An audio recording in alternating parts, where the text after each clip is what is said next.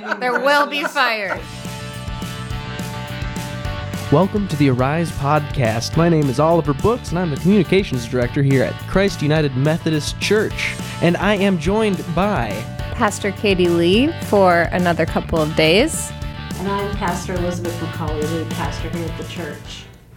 So, we are going to celebrate starting a podcast studio and mourn the the leaving of Pastor Katy in podcast form.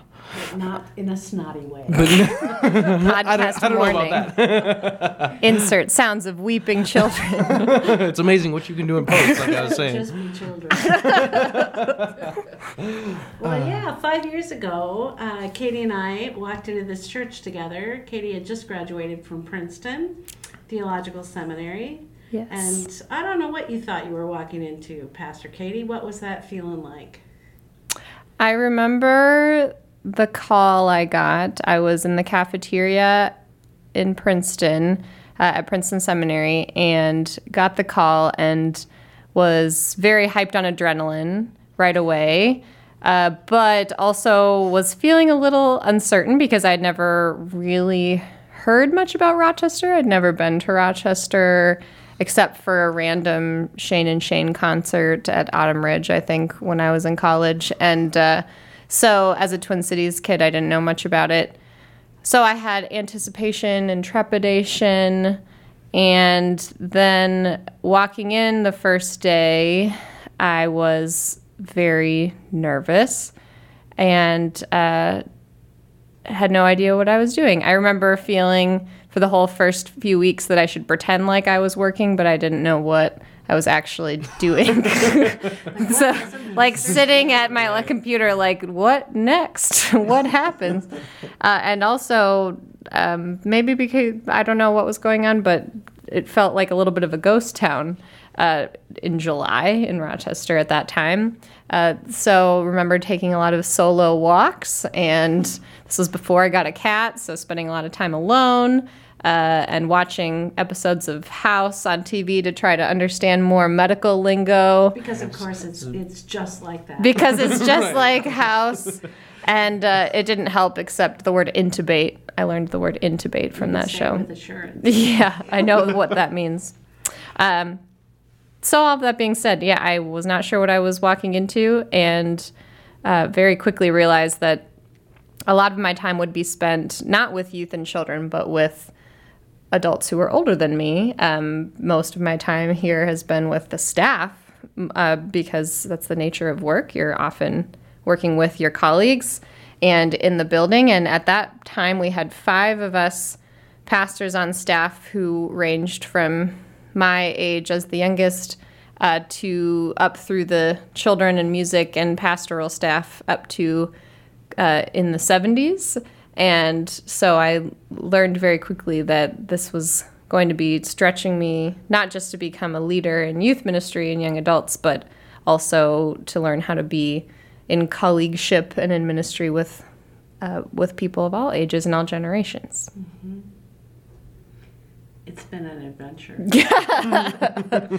Yes. But something gave you energy when you said yes to this. So what were you what were you excited about when you came through the door?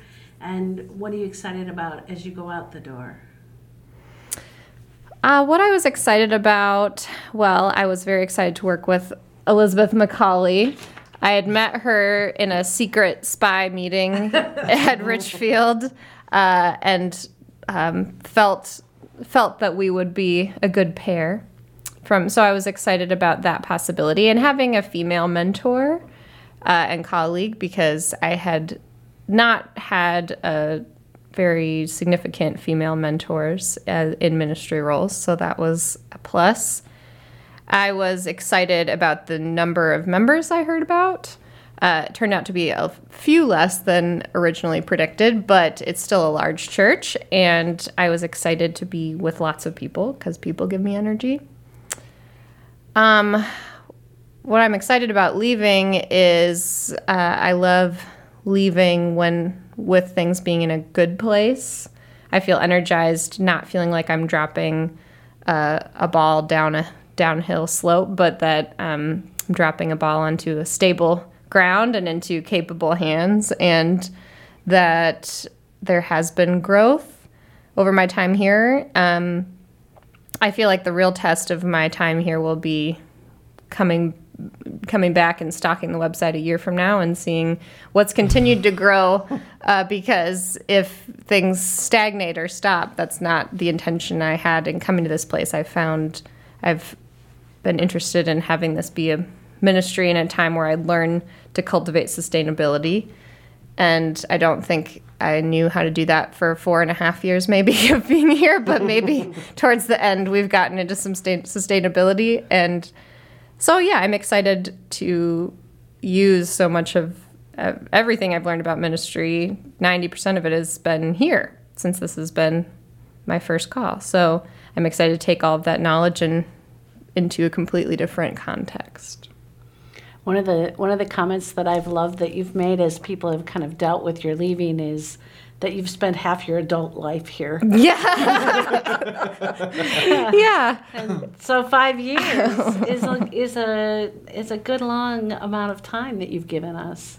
Yeah, there's been uh, some of my friends' kids were one and a half when I started, and now they're entering first grade. And there are kids who were in middle school, gawky and awkward, and now they're gawky, awkward seniors in high school, or or young adults who are impressively uh, leading and doing amazing things and going off to college. So, yeah, so I feel that I've grown a lot, uh, and I feel privileged to walk with a lot of people through significant years of their life, through all of their elementary or all of their middle school or all of their high school years. So one of one of the questions that has intrigued me, and I have felt really grateful and blessed around, um, is the the generational savvy uh, and sort of sensibilities that I've been able to experience because you've been in ministry here. So, what's it been like to be a millennial? In a sea of um, boomers or other people. Uh, you know, I know you've had to carry a, a banner sometimes that we've turned to you as our as our spokesperson, but save but, our generation, Katy. Yes, that's right. Just a save little, us. Yeah. Well, it's not too far off because, of course, you know we're all aware that the future belongs to uh, people who are willing to save us. What's that been like for you here at this church where you're in a considerable minority as a leader? I think the first, I remember the first challenge of intergenerational ministry was communication because my most familiar form of communication was email. Um, whereas for the younger generation, younger than me, it's text message for the next layers above me, it's talking in person, or it's a memo, or it's sometimes a sticky note put on your mailbox, uh, or it's, it's hearing something through the grapevine is people's favorite way to communicate, or a phone call. Uh, so it's challenging to pay attention to all these different ways of people talking to you and uh, and and trying to gauge what people's moods or thoughts or preferences are based on the type of communication that they have. I remember that that being my biggest challenge for a long time was figuring out do I need to adapt to everyone else's communication style or do they need to adapt to mine? Should I start writing snail mail letters to people who prefer that or do I try to force everyone into my way? And I think the I think ultimately it's been a bit of a compromise on both levels. It's challenging uh, to not only be the youngest person on staff, but then to have to translate some things to the generations younger than me. And I felt a really big shift.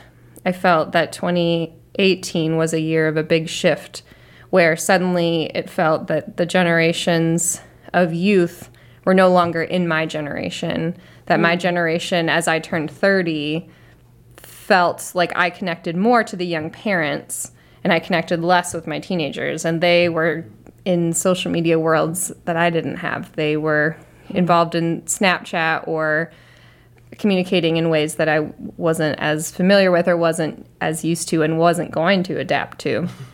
so it was hard to then realize I'm no longer the youngest person that I can just rely on what is my preference, but I have to pay attention to something else new the same way that my elder colleagues or people are having to adjust to me. So it's just a constant bit of communication. And there's been certainly miscommunications uh, over time, which is fine. And we've done lots of learning. Um, but I am grateful too to learn that there are there are soul sisters and soul family amongst all generations, mm-hmm. which is something uh, there are old souls in young bodies, uh, and there are um, souls that connect to every generation in this church. And so I appreciate that sense that we're not divided, we're not so different. Mm-hmm. That's been a good learning for me, especially when you come out of school, because school is so based so long on your your age and your your grade or your level. Can I ask too? It's been an interesting experience having all women clergy uh, here at Christ Church. Uh, that's a thing that uh, had not ever been here. Um, how much of your experience as a pastor do you think? Uh, what does gender have to do with how you're perceived? How you are able to move through uh, not only this church but but in leadership as a as a woman as a woman clergy what kind of flavor or yes. or, or sense do you have of how that impacts. I've related to a lot of women's stories. I think there is there are issues with catcalling or inappropriate comments uh, that people didn't even realize were inappropriate. That men don't often have to deal with comments about my hair or my outfit or my body, which happens to all my co- my female colleagues as well um, both within the church as well as outside of the church, going to meetings. Often people don't say I look say I don't look like a pastor because of perhaps the combination of my age or my outfit or my gender. I remember there being a a camp director from somewhere nearby who heard we had all women clergy and when I told him that he laughed out loud without really an explanation of what was funny about it. but just but that was his first reaction. So I think that this was this part of the country ended up being a little less familiar with women clergy than where I'd come from on the East Coast. And so I felt like I'd stepped back in time a little bit. So that was a challenge. Uh, I I also what I love about it is that you don't even have to try to break people's expectations. You don't have to. you just walk, you just walk into a room and just say whatever it is you're going to say, and people's perceptions are changed. So to me, that was also a gift because you can. You're sometimes people will trust you a little more quickly because you are someone unexpected, and so for people who don't love the traditional church, it's already changing some of the ways that they're thinking about traditional church just by me being in my body. Mm-hmm. Do you have like a uh, a perfectly ridiculous story you could share about your time here? I know you have probably a Rolodex of many things to choose from, but I think that so often um, people encounter Sunday mornings uh, for two three hours on Sunday mornings, and then uh, they don't they don't see all of the the stuff that goes on back on the, the cook line. Right. Uh, it's like being in a really nice restaurant. You see what gets served, but you don't even know what goes into making those meals. So tell us a story, Pastor yeah. Katy. We're just looking over here, all three of us together, because there's somebody over there walking on our roof. Yeah. so you never know what you'll see when you come to church here. I think, oh, yeah, there are some silly, there are some silly moments and some silly things. I think one of our classics is, of course, us. The first year we did having bringing live animals into the church uh, the day before Easter, uh, and of course, because it was rainy, we started to bring these giant, eight foot tall farm animals into the church. Um, and Because you wouldn't want a donkey to get wet. you wouldn't want a donkey to get wet, or the people looking at a donkey to get wet. So, so that story is classic of the donkey then um, making a pretty spectacular mess, and then our good friend Tracy McCrae uh, taking a shovel to the mess in her flip flops was a really great one. Another another uh, moment that I loved that felt symbolic for me in ministry was that we started a Boundary Waters trip here at Christ Church, uh, which they hadn't done for a long time. And the first year that I went, I had a couple leaders back out at the last minute. And when we got another assistant, um, I didn't realize until we were already on the trip and canoeing together that she didn't know where we were going. and that she also expected that I was supposed to know where we were Did you have going. maps at least. We had maps. Oh boy. But it was out in the middle of the lake that suddenly I questioned where we were going, and she asked me the same thing. and we realized that we were supervising middle schoolers together without much knowledge of which direction it's we were supposed to I go. didn't know about that. Yeah. I might not have been. she said, "I'm just here for the ride." I said, "Me too." Uh, well, she did. She was good. She was planning to cook for us, so that was good. But yeah, which feels like a lot of the situations where you think of 99% of the details, and then one thing doesn't get communicated, and it becomes a big adventure. Mm-hmm. Which part of your job have you loved? Has given you all kinds of good energy. Oh, there's plenty of things that I've loved. I particularly love working with our youth in uh, the various trips we've taken.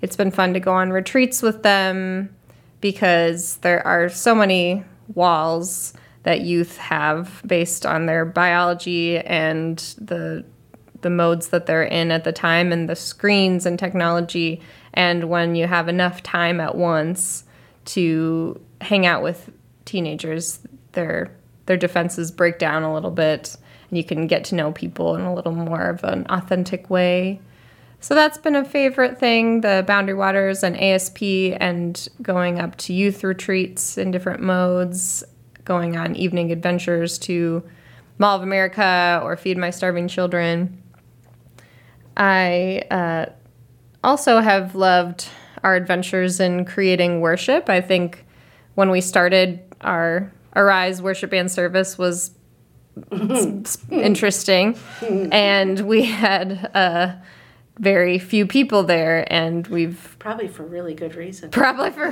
they had reasons for not coming, and uh, so helping cultivate and create such a beautiful service has been really rewarding. And um, while organs are great, the 11 a.m. worship is more my heart, my style, my energy. So, so I've been grateful to have helped create something that is very worshipful for me as an experience too. And as a regular there, I think that that just that shines through the congregation at that service so much. Um, it's it really seems like I don't know whose d- uh, decision it was. I remember getting a call and be like, "Hey, play for us," and I, I remember just what it was and what it is now, and it's it's amazing to see what your vision and your vi- uh, both of your visions like how they kind of converge to create something really magical. Magical. You can. What I like about those services is you can actually feel people creating that worship together, Right. uh, which is a really glorious thing. Absolutely. So it's kind of marvelous. Katy Lee, if you were talking to a eighth grade girl about going into ministry, Run away. that's an honest answer. what what would you think that they should need to know about that? What questions do they need to carry into trying that on their their own person? I think someone in eighth grade now, especially, that would mean it would be a couple years before they were technically going to be in charge of some sort of congregation if that's the direction they wanted to go. Something I've been thinking about, and what uh, the Reverend Tyler Sit said to me recently in passing from New City Church is he said that high schoolers make great church planners. Uh, so I would say to the eighth grade girl, start leading a church right now. And why do high schoolers make great church planners? Well, high schoolers think they're very busy, but they're not as busy as they think they are. they don't have to do quite as many things that they think they need to do. Uh, they're passionate, they're energetic, they don't have kids and spouses to worry them. They, uh, church planning can be very cheap, and so even though they don't have a lot of money, that's okay. And they're very thoughtful and wise people, especially our teenagers here and mm-hmm. teenagers today are already very introspective and thinking a lot about who they are and what kind of world they want to live in. They're great advocates and allies and activists. So I I would say also that you learn by doing and the earlier you can start doing, the better prepared you'll be when mm-hmm. you have when you've started. So uh, there's a great TV show, Parks and Recreation, and one of the characters is supposedly a Minnesotan who was the the youngest governor of a city or youngest mayor of a city in Minnesota and failed spectacularly. But I love that image because if you have learned and failed at something as a, at a young age, imagine what will happen once you're done with college or grad school. So that's what I would say. And increasingly, um, I think the, the United Methodist Church and other churches are um, are not looking to seminaries to train up leaders of Nope. of uh, faith communities. Um, it's kind of going back to our roots, uh, where you raise up indigenous leaders, people who are right there in the culture, and um, listen to each other and coalesce around a shared vision or build that vision together. Um, so I'm hearing you say, just get to it. Yep. Yeah. Don't wait till grad school because often we're waiting too long for permission. You're waiting until you have a degree to prove something and get permission to do something. And it's pretty clear from the way that the United Methodist Church is going, as you're saying, that we we don't have time to wait until we get permission. People just need to start moving and start activating. Mm-hmm. And that's in our DNA also, Yes. which I really like. Yes. Yeah. It's fabulous. So, what if you could pinpoint one singular moment that from your your five years here that is something you will absolutely never forget going forward? Something that has um, maybe it's a little too dramatic to say changed your life, but really, what, how has CMC Everything. changed, changed your life? That's a good question. Yeah. Uh, I've told this story a couple times and actually was it was just referenced in an article, but a very impactful moment was uh, our Christmas Day service a couple years ago because I I was here alone. Uh, the other pastors were probably just listening to us online, but maybe they were sleeping. Who knows? But they were Christmas Day doing other things, and I had offered to take on the Christmas Day service. It was a sweet and small and intimate group of hymn singers Christmas morning. And right before the service started, as I was walking around in slippers because It we was Slipper it was Sunday. slipper Sunday. We'd had pajama day, so I had my Elf Bell slippers that Brenda Files bought me, and as and uh, saw a couple, three members of the Muslim community um, walk in the door with a huge bouquet of flowers, and I was very confused and wondering what was going on and they looked sheepish and a little nervous but walked in to say that they had seen our have a blessed Ramadan signs, uh, and that that had been very impactful to the Muslim community in town. And so they, because we had blessed them on their holiday, we they wanted to bless us on our special holiday. And uh, I couldn't convince them to stay for the whole worship, but they came to the beginning and just shared with the group. We laid the flowers out on the table by the coffee, and everyone took a flower.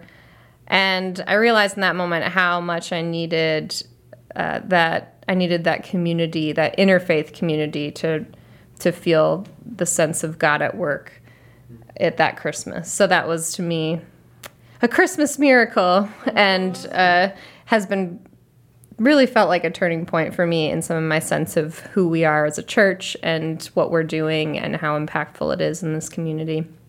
Well, and we've also instituted the Interfaith Thanksgiving service, which has helped to create a sense of shared safe space, which I love. And This was we- this was none of none of those three people had all of those three people had been in our building before. Yep, yep. And also after the Charlottesville um, uh, debacle of you know racism and things like that, we had a community forum here, uh, at which I think the sanctuary was full, wasn't it? Yeah.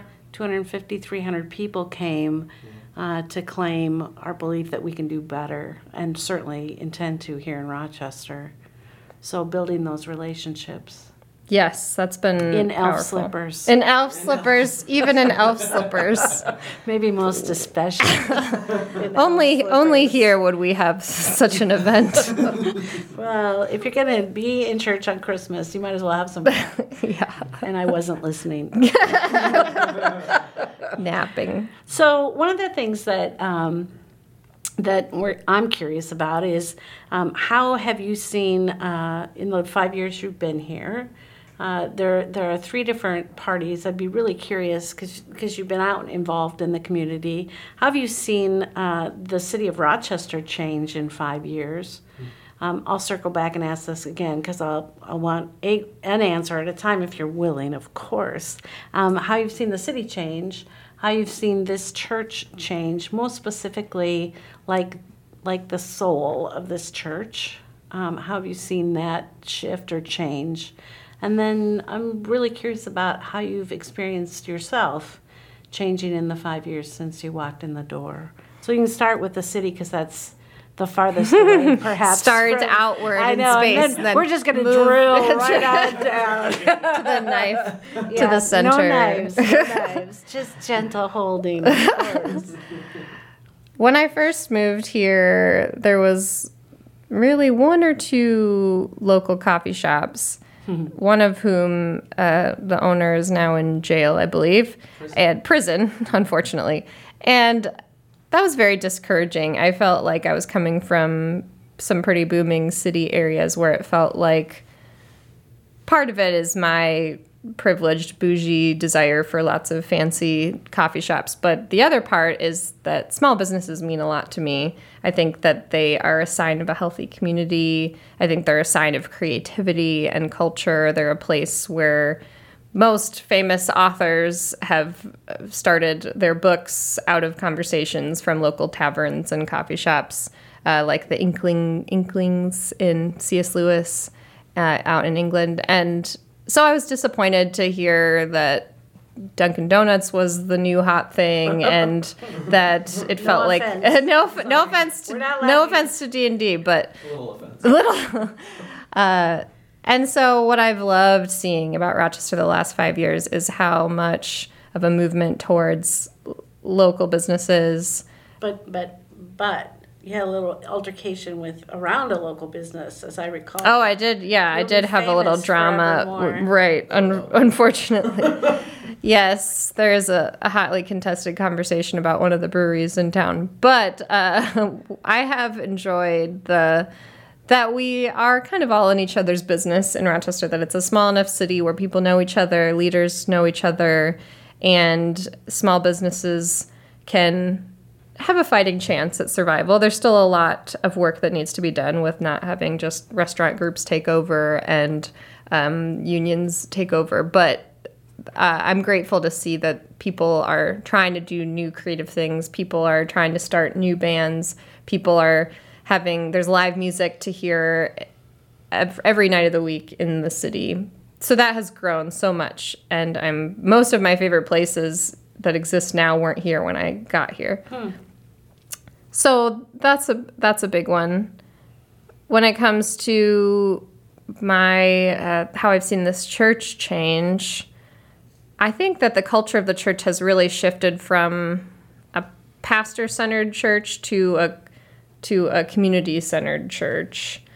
uh, and I see Elizabeth nodding her head too, that it seems like this church, when I first got here, there was a little more of a reliance, maybe a timidity around people doing their Jewing ministry themselves. There was an anxiety and a fear around how do we handle being with middle schoolers or how do we handle being with how do we handle serving? How do we handle doing hospital visits?